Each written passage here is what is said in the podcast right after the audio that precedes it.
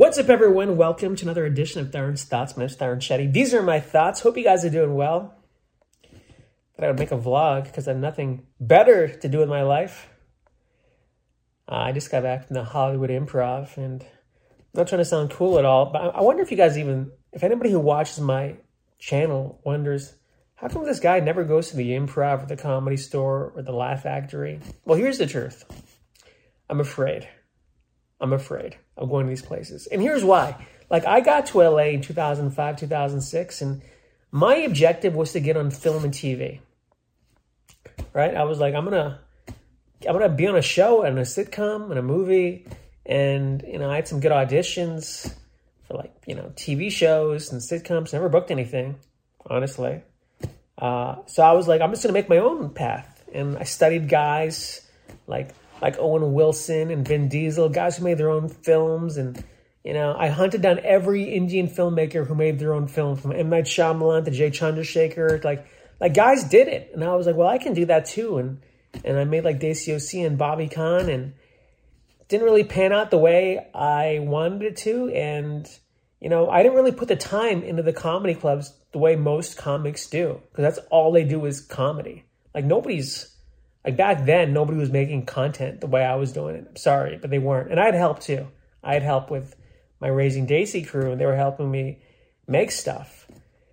But you know, back then it was all about hustling at the comedy clubs, which is like was an alternate route. Which honestly, sometimes I'm like, man, how come I didn't do that instead? But you know what? I did the best I could in that moment of time. Got to today. I was like, Theron, just go down to the improv. You never go to any of these comedy clubs. Just go down to the improv. Don't be an idiot even if I'm hanging out for five minutes by myself, just go.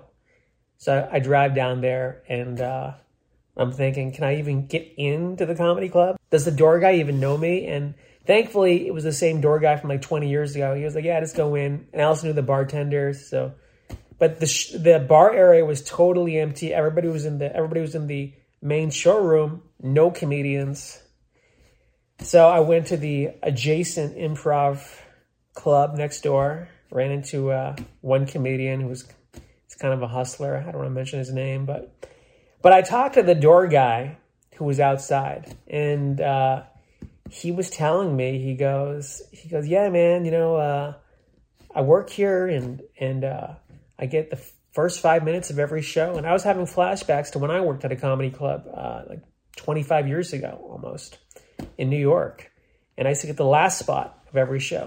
And that's how you do it, you know. And but he was telling me, he goes, yeah, man, it's it's cool being on these shows with all these stars like Melissa Villasenor and Theo Von and and to me, like these guys, I know they're legit, like far up the ladder than where I am, but like I started with these guys probably before them in LA. So like I don't, I'm not intimidated by any of these dudes. I'm sorry, but I put in the work. I can hang with any of these guys on a show, on a showcase show.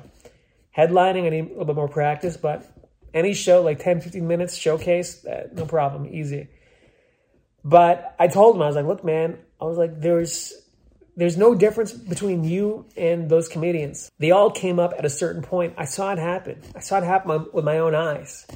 And you know, I was kind of listening to myself speak, and I was like, yeah, you know what? I'm not done. E- I'm not done yet either. You know, I've got I've got some things moving. I got to talk about everything on this vlog. I got some things moving, like and I was just like, you know what? I don't have to judge myself all the time. I don't have to beat myself up all the time. You know, like, how come I'm not at the Laugh Factory? How come I'm not here? Like, I've made uh, decisions in my life. In fact, moving to Florida to help my mom was probably the best decision I've ever made. So, you know, I stand by what I did, and uh, I'm proud of myself that I went to the improv tonight, even if nobody really talked to me. It was a good night. I hope you guys have a great night. Thanks for watching. Take care.